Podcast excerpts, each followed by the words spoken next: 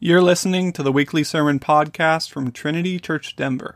To find out more about Trinity, visit our website, trinitychurchdenver.org. Our New Testament reading this morning is from Romans 11, verses 33 through 36. Oh, the depths of the riches and wisdom and knowledge of God! How unsearchable are his judgments and how inscrutable his ways! For who has known the mind of the Lord, or who has been his counselor, or who has given a gift to him that he might be repaid? For from him and through him and to him are all things. To him be glory forever. Amen. This is the word of the Lord. And our Old Testament reading is in Ecclesiastes chapter 8. Who is like the wise, and who knows the interpretation of a thing? A man's wisdom makes his face shine, and the hardness of his face is changed. I say, keep the king's command because of God's oath to him. Be not hasty to go from his presence. Do not take your stand in an evil cause, for he does whatever he pleases. For the word of the king is supreme, and who may say to him, What are you doing? Whoever keeps a command will know no evil thing, and the wise heart will know the proper time and the just way. For there is a time and a way for everything, although man's trouble lies heavy on him. For he does not know what is to be, for who can tell him how it will be? No man has power to retain the Spirit or power over the day of death.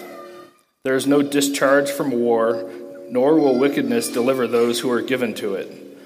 All this I observed while applying my heart to all that is done under the sun, when man had power over man to his hurt. Then I saw the wicked buried. They used to go in and out of the holy place and were praised in the city where they had done such things. This also is vanity.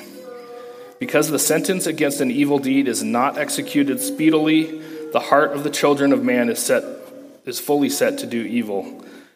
Though a sinner does evil a hundred times and, it, and prolongs his life, yet I know that it will be well with those who fear God, because they fear before him.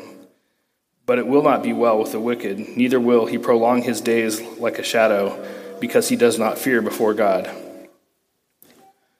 There is a vanity that takes place on earth, that there are righteous people to whom it happens according to the deeds of the wicked, and there are wicked people to whom it happens according to the deeds of the righteous. And I said that this also is vanity. And I commend joy, for man has nothing better under the sun but to eat and drink and be joyful, for this will go with him in his toil through the days of his life that God has given him under the sun. When I applied my heart to know wisdom and to see the business that is done on earth, how neither day nor night do one's eyes see sleep, then I saw all the work of God, that man cannot find out the work that is done under the sun. However much man may toil in seeking, he will not find it out. Even though a wise man claims to know, he cannot find it out. This is the word of the Lord. Well, good morning. It's great to be with you. My name is Chase Davis. I'm one of the pastors of the Well Church up in Boulder, Colorado, the Republic of Boulder. Uh, I'm glad to be here this morning at Brian's invitation. I always like coming down to Trinity. I've preached here a few times. I love this church. I'm very happy for what God is doing in and through this church.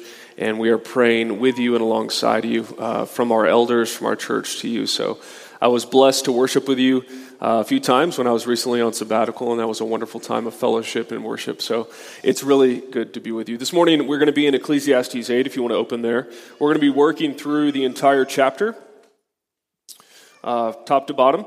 Uh, Ecclesiastes is actually one of my favorite books in the Bible. It's uh, Ecclesiastes and Romans are my two favorite books. And I was thrilled when Brian asked me to preach, and it was Ecclesiastes because I love this book so much. It's a wonderful book, uh, and I want to explain a little bit as to why, the context. When we find ourselves in Ecclesiastes, if you were to just pick up your Bible for the first time, maybe you're not a Christian, or maybe you have been a Christian, it's been, been a long time since you've read the Word of God. If you picked up Ecclesiastes, you read through it cover to cover this afternoon, you might walk away depressed. You might walk away a bit dour. If you read Proverbs, it's a bit of a contrast. They're both written by Solomon, and Proverbs has a bit more of a hopeful bent. Uh, there's a bit more uh, life application, wisdom, walk in this way, it will go well with you. Ecclesiastes is more of the depressed philosopher. He's uh, reflecting on life. Now, that's the first glance if you just didn't know what was going on and what Solomon is getting after. But what Solomon is inviting us to do is explore life beyond the vapor, life beyond the sun, because we live under the sun. Ecclesiastes speaks to our darkness and despair in life. And for a lot of us, uh, we're familiar with this. Some of us, maybe not, but for a lot of us, we are. I remember as a young man growing up, I was what they referred to as emo. Anybody know what emo was? Uh, you may not believe that now, uh, but that's what I was into, the type of music I was into, very dark, depressing music, moody music.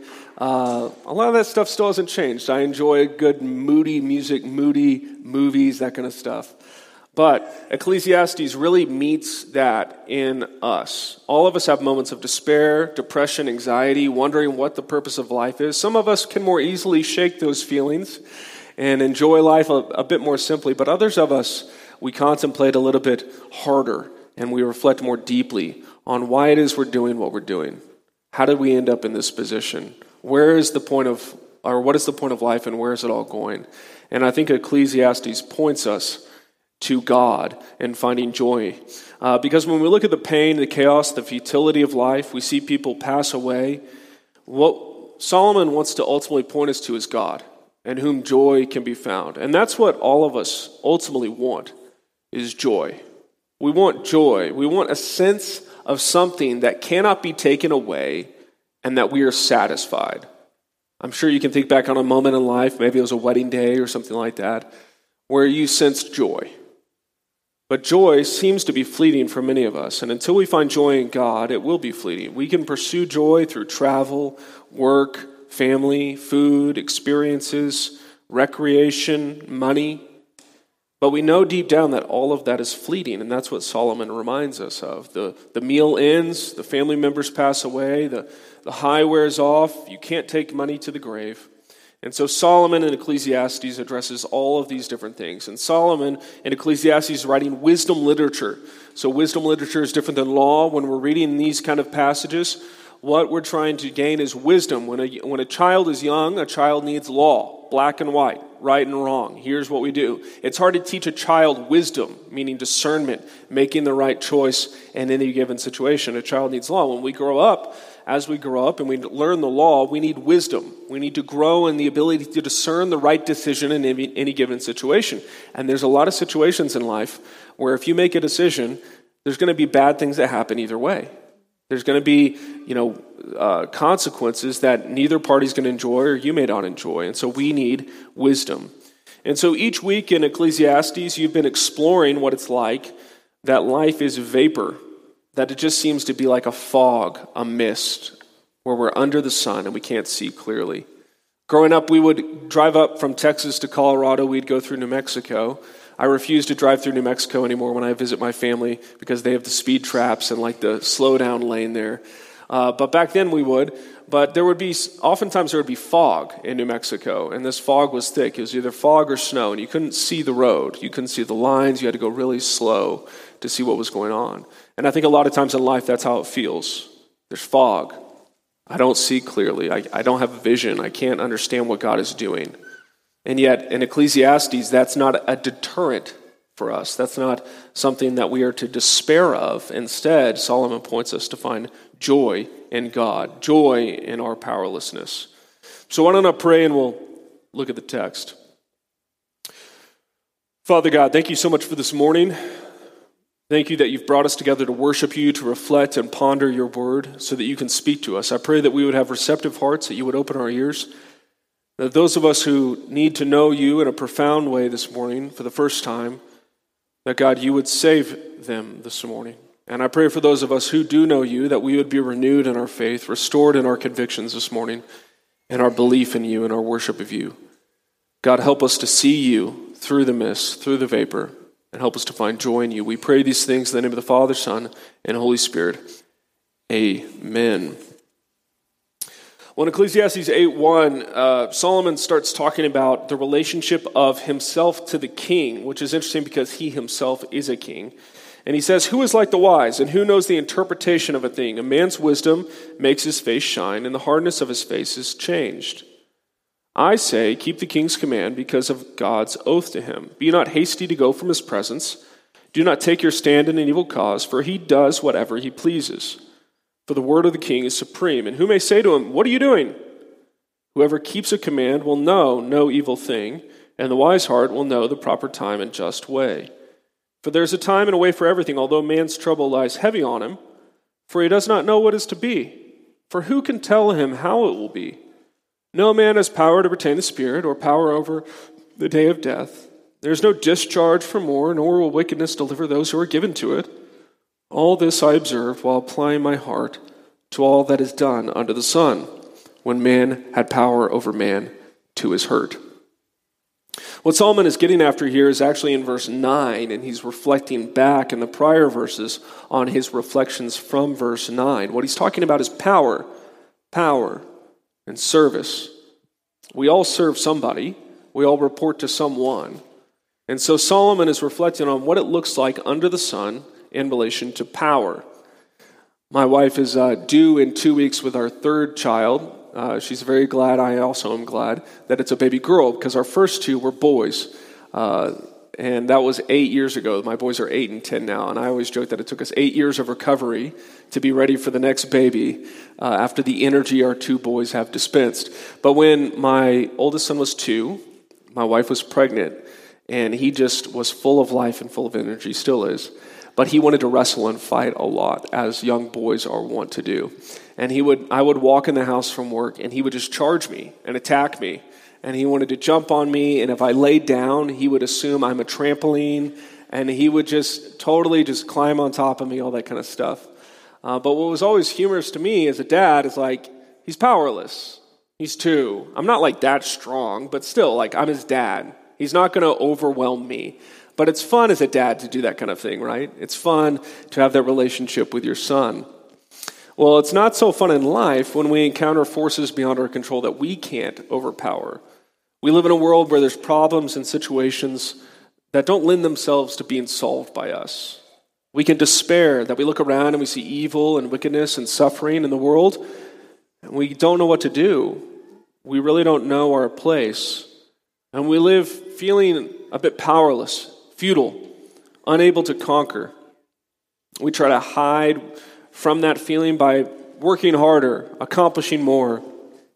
Uh, there's this common thing that people will do called uh, rage cleaning. I don't know if you've heard of this, where if you feel powerless in your life, one of the most effective things you can do is go home and start cleaning your house thoroughly.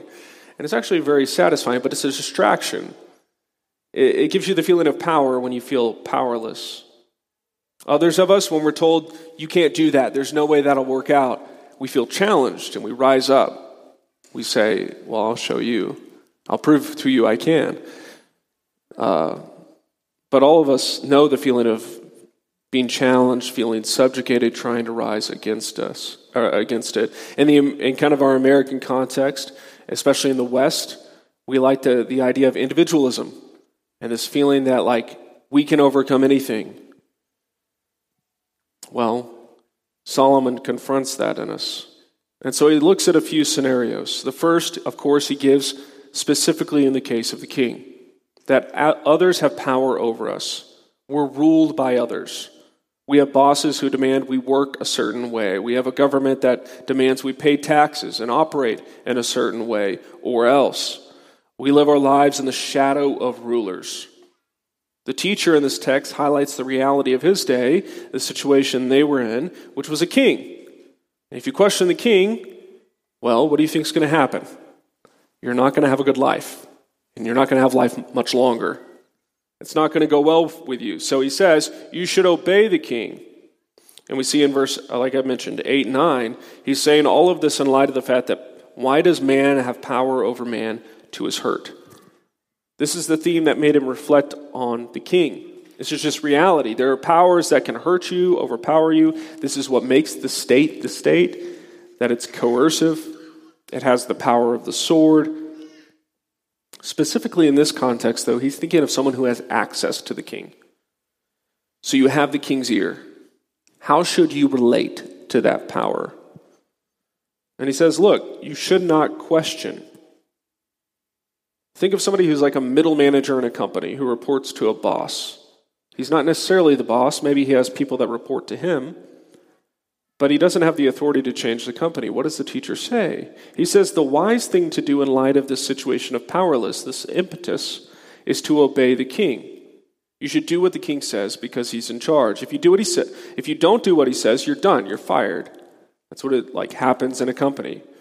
You're fired. But he says if you do what the king says, it will go well with you. Obey the king because you're not in charge. He has greater responsibility.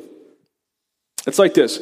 Um, maybe you've been in a situation, you've been in a company, and you believe it could be run better. Anyone ever been in a situation like that? Maybe it's just me. You're in a company and you're looking at your boss and like, this guy doesn't know what he's doing, and this thing could be so much better, right? The boss tells you what to do, and oftentimes you think there's a better way. And the teacher is saying, You think there's a better way because you're not in charge. You just have one perspective. You don't know the big picture. You don't have the P&L. You're not projecting the profits for next quarter. You're making pizza. You're selling clothes, closing sales deals, whatever it is. So when you think you know what is best, most times, wisdom here, most times it's better assume you don't. Because you're not in charge and you don't have that responsibility, and the boss holds all the power. The teacher says that if you obey, it's going to go better for you. And this reminds me of God's law in the fifth commandment, where you honor your father and mother so that it will go well with you in the land. It's the one commandment with a promise that follows. And it kind of is riffing off that law and applying wisdom in a broader context. That if you will obey and honor the authorities above you, it will generally go well for you. We're not talking about blind obedience, we're talking about wisdom. We're talking about wisdom. Remember, Ecclesiastes is wisdom literature. You're not necessarily sinning if you question. All the teacher is saying that, look, in the long term, it's going to go better for you if you just do your job well. You show up on time. You don't question. You just try to help. You try to be a good whatever you are in the company, whatever you are in relation to the government. And if you stick it out, oftentimes it's better than questioning everything. I mean, anyone can see this in young people. I've seen lots of young people, recent college grads in Boulder, who will move from job to job every three months because nothing ever truly satisfies their career aspirations. That's not a fruitful way to go about your life. It would be better to stick with something, to be patient, and to trust the Lord's providence than to keep uh, moving from job to job every six months. And back then, of course, under the king, you could have been question- killed for questioning. So it's a little bit different today. But what we're doing is we're talking about trusting the leaders God has placed over you because they have more authority than you. The king would have had to trust because he was placed by God. And your boss over you is not by chance, but on purpose. The real issue Solomon is getting after is do you, do you question, do you have an attitude of trust with those who you associate with who are over you? Or do you have the ability to trust them, or are you operating out of suspicion? And so Solomon just wants to help us trust our leaders. The author of Hebrews talks about this as well how we should respect the leaders in the church. We should come to them with an attitude of generosity, trusting that they know what they're doing. That doesn't mean we can't ask questions. That doesn't mean that leaders don't get it wrong. But we should generally have a disposition as people of God who trust God's providence and are joyful in our trust of God. That they, the leaders over us should be honored and respected. So, this is the first example He's going to give two more. This is the first example that he gives uh, as far as it pertains to living under the sun, under the power of man. That you should respect and obey those over you, giving them the benefit of the doubt because they're in charge. But what else? Is that the only thing that makes us feel like life is vapor? No. No, maybe you're your own boss. Maybe you own the company. Maybe you like live off the grid. You have solar panels, you have a well. You report to no one. Good for you. What other situations in life might we encounter that expose our powerless and prove our futility? The second example he gives is in verse 10. He saw the wicked buried. They used to go in and out of the, out of the holy place and were praised in the city where they had done such things. This is also a vanity. He looks at everything he looks at the situations we face, too the celebration of the wicked and the suffering of the righteous. First, he talks about the celebration of the wicked. This is what he's referencing in 810. He's saying that wicked people seem to prosper. He's talking about Jerusalem here. He's talking about the holy city, the, the crown jewel of, of God's people, where they would go for worship. And he goes to Jerusalem, and what does he see? He sees wickedness celebrated. He sees wickedness fill the street, wicked people, people that disobey God's ways, celebrated in the street. The ways of God and his laws should have been celebrated. Holiness should have been followed. But instead, we get wickedness. And the teacher points out that these wicked people have been celebrated. He's watching the city celebrate the wicked. And we see this today too. In the place of loving, holy, godly relationships between a man and a woman, we see sexual deviance paraded around our town, right? We see all sorts of wickedness celebrated in our society. Those with the most money are the most powerful, are the most celebrated. We see perversion under a banner of pride held up on flags and flaunted. We see our leaders call, call it a summer of pride, celebrating sexual wickedness. Not only this, but we live in a world that celebrates death, violence, and sin. And even if you're not a Christian, you, you witness this. We have movies that glorify violence, murder. This is vanity, is what he says. It's a vapor. It's confusing. It makes it hard to know how to live. Because we'd like to live in a world that celebrates good things, that points us in a good, godly direction, that rewards the good and punishes the bad. But that's not what Solomon sees, and that's oftentimes not what we see. It makes life seem pointless. What does the celebration of the wicked have to do with powerlessness? The point the teacher is making is that when the wicked are celebrated, we don't know what is right. We look at our society and we know things aren't good, and we're confused. If people are willing to celebrate sexual deviance, what does that say about our world? Is God truly in charge? Is this life under the sun? And so Solomon says in response to this, he says that we should fear the Lord. He says this in verse 12. Though a sinner does evil a hundred times and prolongs his life, yet I know that it will be well with those who fear the God, because they fear before him. But it will not be well with the wicked, neither will he prolong his days like a shadow, because he does not fear God. It would be better to fear the Lord, to worship the living God, even while wickedness is celebrated, because fearing the Lord is our duty. He talks about that at the end of the book. Hopefully, I'm not giving away the end of the book for you. But at the end of the book, he says that this is the whole duty of man fear the Lord and obey his ways. We are to fear and worship him with trembling, because it would be better to serve God and worship him than to do wickedness and be celebrated by men. It reminds me of the old adage that I grew up in the Southern Baptist Church, and they had on the wall in like the uh, VBS what is popular is not always right, and what is right is not always popular. It's the same concept in, in Ecclesiastes that Solomon is getting at. And he says he has another one Verse 14, there is a vanity that takes place on earth. So, this is how you know that Solomon's shifting to another example. There's a vanity.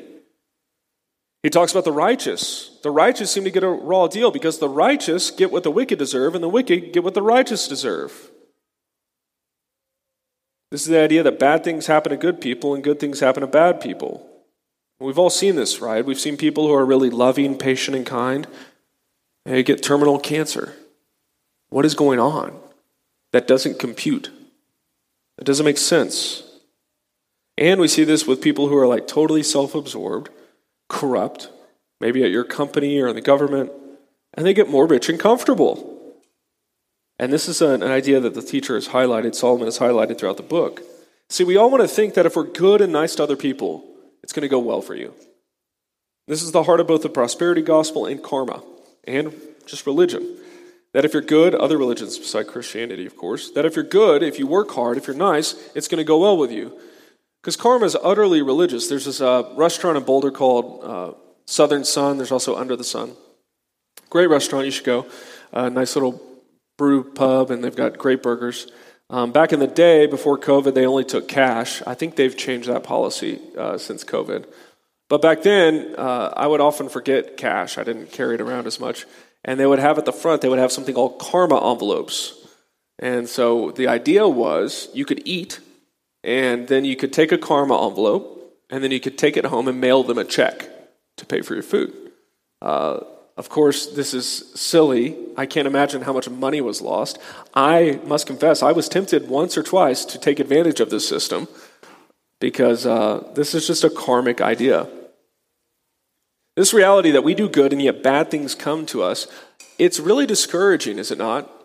I mean, this is what Solomon's asking us. Can we be honest? That when you do everything that's right, check all the boxes, pay your taxes, obey, and yet bad things still happen to you, that's pretty discouraging. It's disheartening. It's not motivating.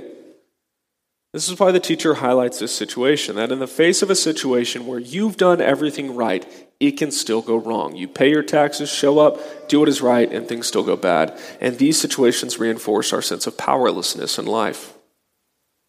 Like, I tried my best and it still didn't work out. It's extremely humbling, but what it's not supposed to be is depressing. It's meant to be a reality check for you and I as the people of God.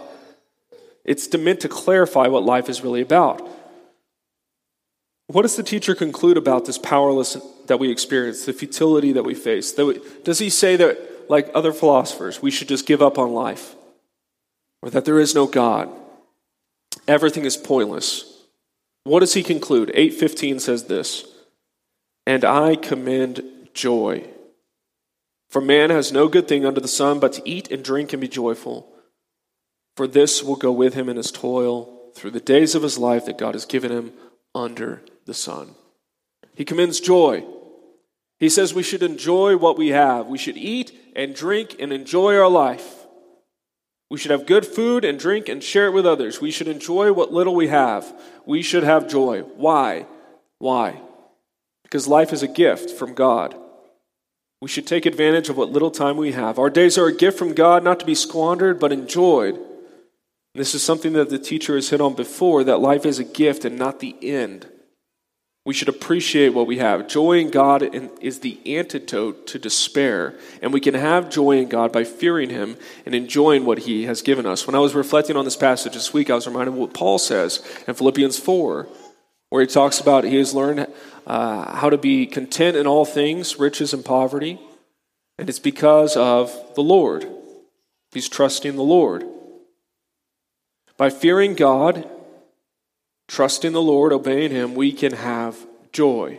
And in verse 17, 8 17. Then I saw all the work of God. The man cannot find out the work is, that is done under the sun. However much a man may toil in seeking, he will not find it out. Even though a wise man claims to know, he cannot find it out.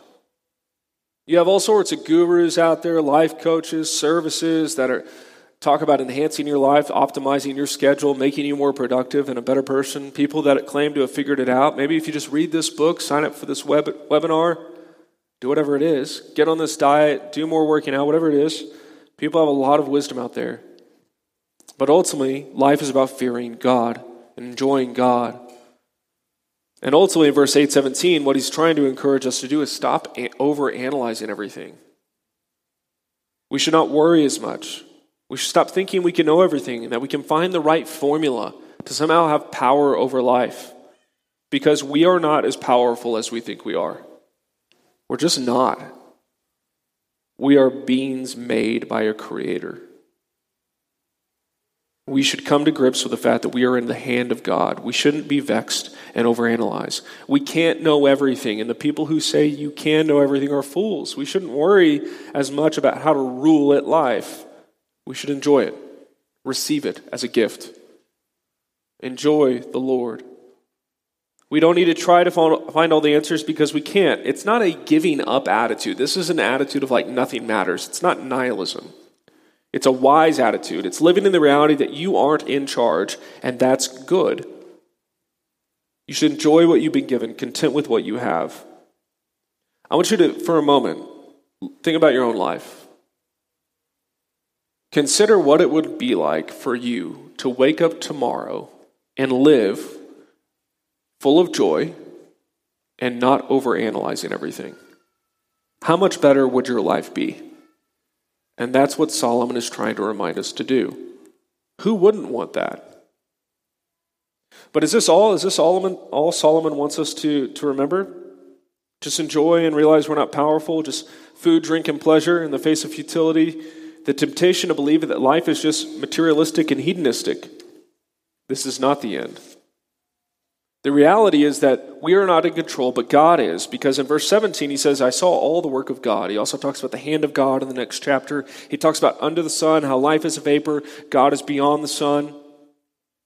Our life and the outcome of it is in the hand of God. He is in control. This is essential. This is an essential biblical reality. It's a reality made clear from creation to fall to redemption to restoration. God is in charge. But is this good? Because if life seems random and wicked people prosper, righteous people suffer, we're all subject to someone, we're not in charge, can we trust God? Well, we see that God's perspective is above the sun, He's beyond the vapor. He sees things that we cannot see.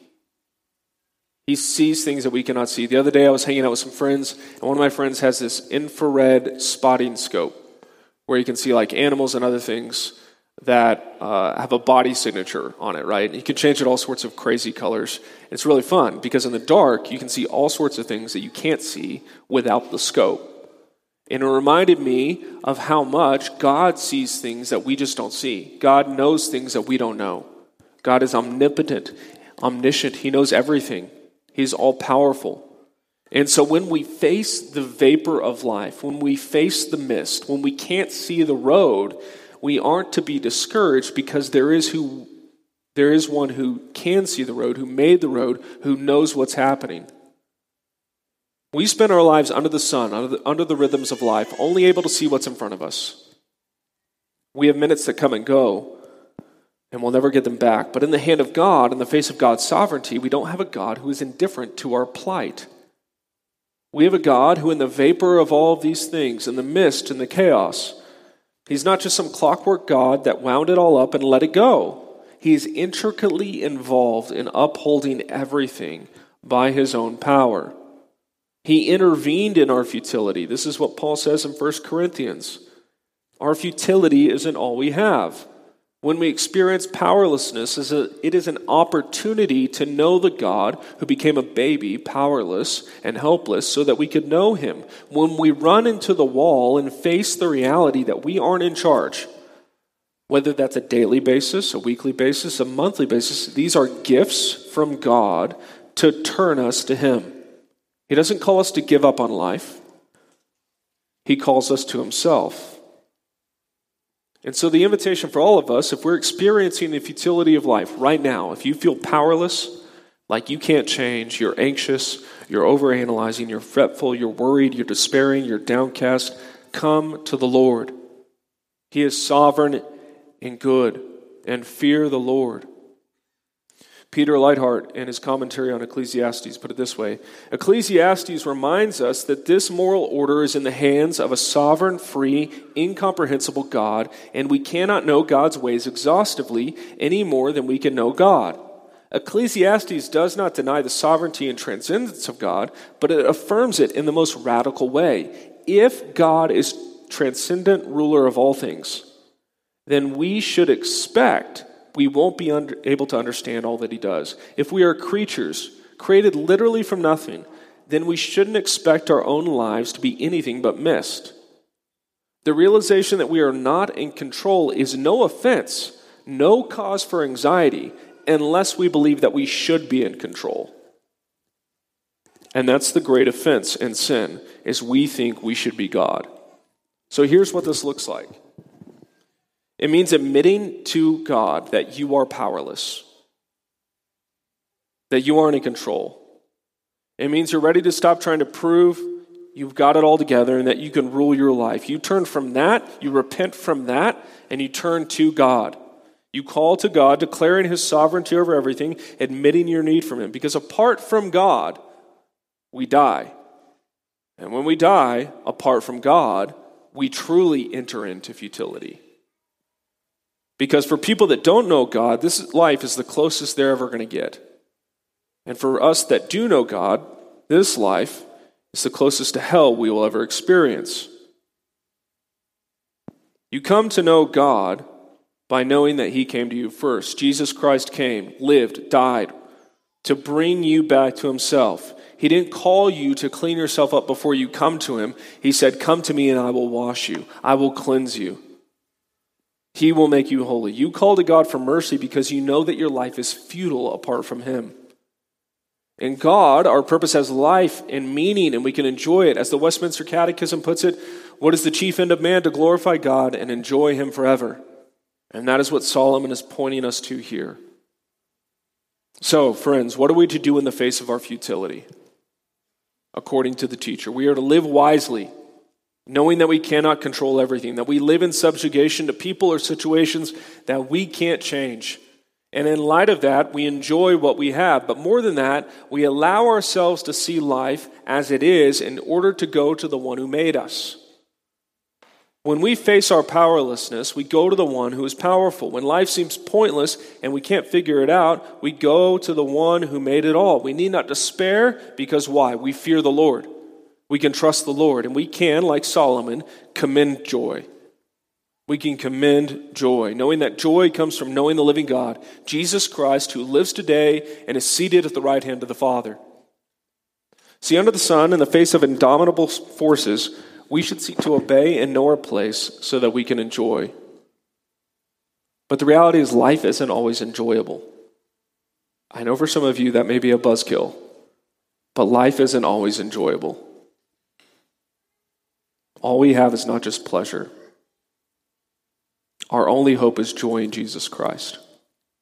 God allows us to experience futility to point us to the one who made us, to himself, so that we can find joy by fearing him. Our dissatisfaction with our lives under the sun is an exit sign for where we can find true happiness, true joy in God, satisfaction. Life is not meaningless. We need not despair that the wicked prosper or are celebrated and that the righteous suffer. Why? Because we know the God of hope. We know Jesus Christ, crucified, raised, and ascended, who is seated in power and authority, and he is with us. We can laugh and find joy in all that God has given us because it is a gift to be received. The vapor is not meant to dishearten you, but meant to remind you of your need for God.